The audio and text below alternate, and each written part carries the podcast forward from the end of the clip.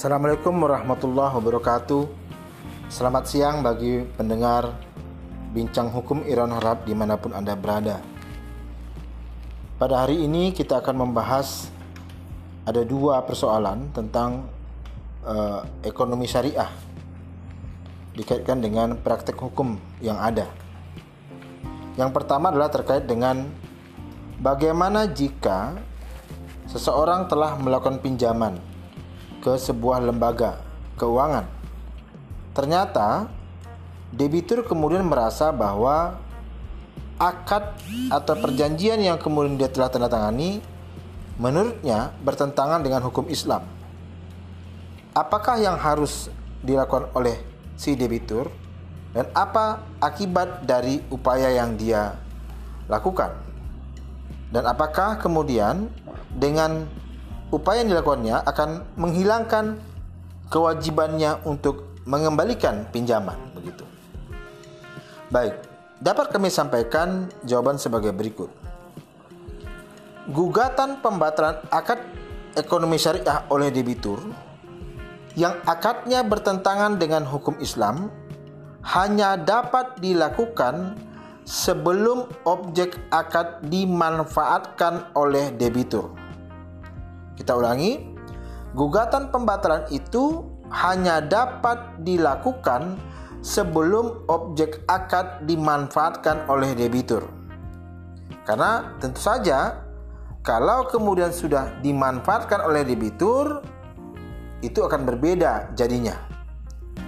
Kemudian apabila akad tersebut dibatalkan, debitur dihukum mengembalikan pokok pinjaman ditambah margin atau nisbah sesuai dengan masa pinjaman yang telah berjalan.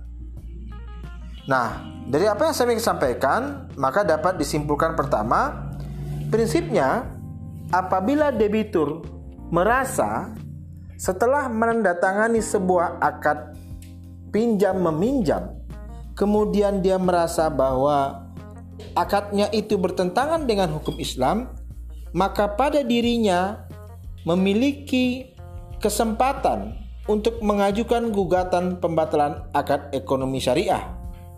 Namun, tetaplah dirinya berkewajiban untuk mengembalikan pokok pinjaman ditambah dengan margin atau nisbah. Kita contohkan begini. Seorang debitur melakukan pinjaman sejumlah 300 juta. Namun, setelah uang itu diterima, dia merasa bahwa wah ini tidak sesuai dengan keyakinan saya. Maka dia memutuskan untuk melakukan uh, gugatan pembatalan di bulan Mei. Ya. Tapi tolong diperhatikan, silakan dia mengajukannya di bulan Mei, namun uh, objek akad itu belum dimanfaatkan. Dan ketika dia mengajukan di bulan Mei, maka salah satu kewajiban dari gugatan yang diajukan itu adalah tentu saja dia walaupun batal kemudian akad ekonomi syariah itu dia tetap harus mengembalikan pokok pinjaman. Dan ingat contoh tadi dia sudah berjalan selama dua bulan maka tentulah dia harus juga melakukan pembayaran margin atau nisbah dengan berjalannya waktu selama dua bulan tersebut. Gitu. Yang kedua, bagaimana sebenarnya model penyelesaian sengketa ekonomi syariah secara litigasi atau melalui jalur pengadilan maupun secara non litigasi. Yang harus diperhatikan seluruh pendengar di mana pun Anda berada, ketika kita melakukan yang namanya penandatanganan akad ekonomi syariah maupun akad-akad umum lainnya, menjadi sebuah keharusan bagi kita untuk memperhatikan, membaca, dan meneliti isi dari perjanjian yang akan kita tandatangani. Karena bagaimanapun itu merupakan bagian dari mitigasi risiko ke depannya apabila perjanjian itu kemudian harus berakhir dengan sengketa. Nah, Putusan Mahkamah Konstitusi nomor 93 garis miring PUU garis miring sem, uh, garis datar 9 garis miring 2012 tanggal 29 Agustus 2013 mengatakan kurang lebih sebagai berikut. Penyelesaian sengketa ekonomi syariah secara litigasi pasca putusan Mahkamah Konstitusi tersebut menjadi kompetensi absolut atau kewenangan mutlak peradilan agama.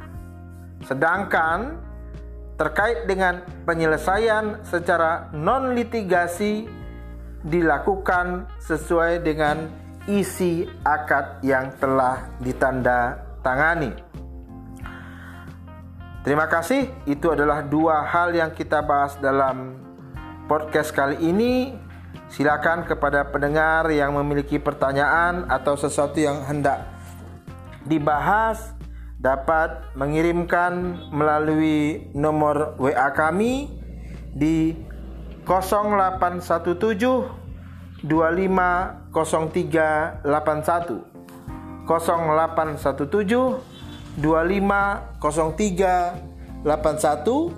dengan tidak lupa untuk menyampaikan bahwa informasi uh, tentang hak untuk atau kesempatan untuk menanya, uh, mengajukan pertanyaan itu Anda dengar dan Anda ketahui setelah mendengarkan podcast Bincang Hukum Irawan Harahap.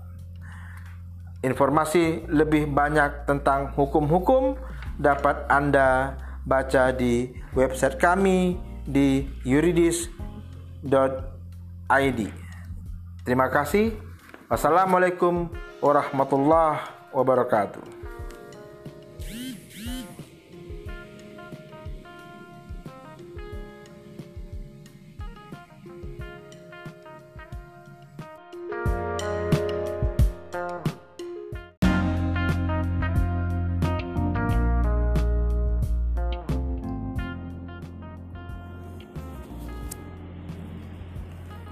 Assalamualaikum warahmatullahi wabarakatuh. Selamat siang bagi pendengar Bincang Hukum Iran Harap di mana pun Anda berada.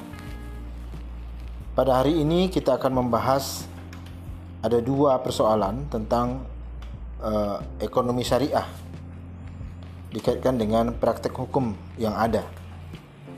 Yang pertama adalah terkait dengan Bagaimana jika seseorang telah melakukan pinjaman ke sebuah lembaga keuangan. Ternyata debitur kemudian merasa bahwa akad atau perjanjian yang kemudian dia telah tanda tangani menurutnya bertentangan dengan hukum Islam. Apakah yang harus dilakukan oleh si debitur dan apa akibat dari upaya yang dia lakukan? Dan apakah kemudian dengan upaya yang dilakukannya akan menghilangkan kewajibannya untuk mengembalikan pinjaman begitu. Baik, dapat kami sampaikan jawaban sebagai berikut. Gugatan pembatalan akad ekonomi syariah oleh debitur yang akadnya bertentangan dengan hukum Islam hanya dapat dilakukan sebelum objek akad dimanfaatkan oleh debitur.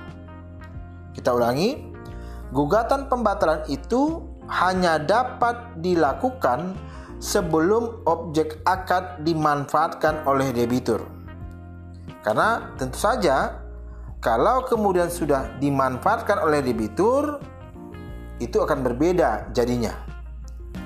Kemudian apabila akad tersebut dibatalkan, debitur dihukum mengembalikan pokok pinjaman ditambah margin atau nisbah sesuai dengan masa pinjaman yang telah berjalan. Nah, dari apa yang saya sampaikan, maka dapat disimpulkan pertama, prinsipnya apabila debitur merasa setelah menandatangani sebuah akad pinjam meminjam, kemudian dia merasa bahwa akadnya itu bertentangan dengan hukum Islam, maka pada dirinya memiliki kesempatan untuk mengajukan gugatan pembatalan akad ekonomi syariah. Namun, tetaplah dirinya berkewajiban untuk mengembalikan pokok pinjaman ditambah dengan margin atau nisbah. Kita contohkan begini. Seorang debitur melakukan pinjaman sejumlah 300 juta. Namun, setelah uang itu diterima, dia merasa bahwa wah ini tidak sesuai dengan keyakinan saya. Maka dia memutuskan untuk melakukan uh, gugatan pembatalan di bulan Mei. Ya. Tapi tolong diperhatikan silakan dia mengajukannya di bulan Mei, namun eh, objek akad itu belum dimanfaatkan. Dan ketika dia mengajukan di bulan Mei, maka salah satu kewajiban dari gugatan yang diajukan itu adalah tentu saja dia walaupun batal kemudian akad ekonomi syariah itu dia tetap harus mengembalikan pokok pinjaman. Dan ingat Contoh tadi dia sudah berjalan selama dua bulan, maka tentulah dia harus juga melakukan pembayaran margin atau nisbah dengan berjalannya waktu selama dua bulan tersebut. Gitu. Yang kedua, bagaimana sebenarnya model penyelesaian sengketa ekonomi syariah secara litigasi atau melalui jalur pengadilan maupun secara non litigasi. Yang harus diperhatikan seluruh pendengar di mana pun Anda berada, ketika kita melakukan yang namanya penandatanganan akad ekonomi syariah maupun akad-akad umum lainnya, menjadi sebuah keharusan bagi kita untuk memperhatikan, membaca, dan meneliti isi dari perjanjian yang akan kita tanda tangani. Karena bagaimanapun itu merupakan bagian dari mitigasi risiko ke depannya apabila perjanjian itu kemudian harus berakhir dengan sengketa. Nah, putusan Mahkamah Konstitusi nomor 93 garis miring PUU garis miring sem, uh, garis datar 9 garis miring 2012 tanggal 29 Agustus 2013 mengatakan kurang lebih sebagai berikut penyelesaian sengketa ekonomi syariah secara litigasi pasca putusan Mahkamah Konstitusi tersebut menjadi kompetensi absolut atau kewenangan mutlak peradilan agama. Sedangkan terkait dengan penyelesaian secara non litigasi dilakukan sesuai dengan isi akad yang telah ditanda tangani. Terima kasih. Itu adalah dua hal yang kita bahas dalam podcast kali ini. Silakan kepada pendengar yang memiliki pertanyaan atau sesuatu yang hendak dibahas dapat mengirimkan melalui nomor WA kami di 0817 250381 0817 250381 dengan tidak lupa untuk menyampaikan bahwa informasi uh, tentang hak untuk atau kesempatan untuk menanya, uh, mengajukan pertanyaan itu Anda dengar dan Anda ketahui setelah mendengarkan podcast Bincang Hukum Irawan Harahap. Informasi lebih banyak tentang hukum-hukum dapat Anda baca di website kami di yuridis.id. Terima kasih. Wassalamualaikum warahmatullahi wabarakatuh.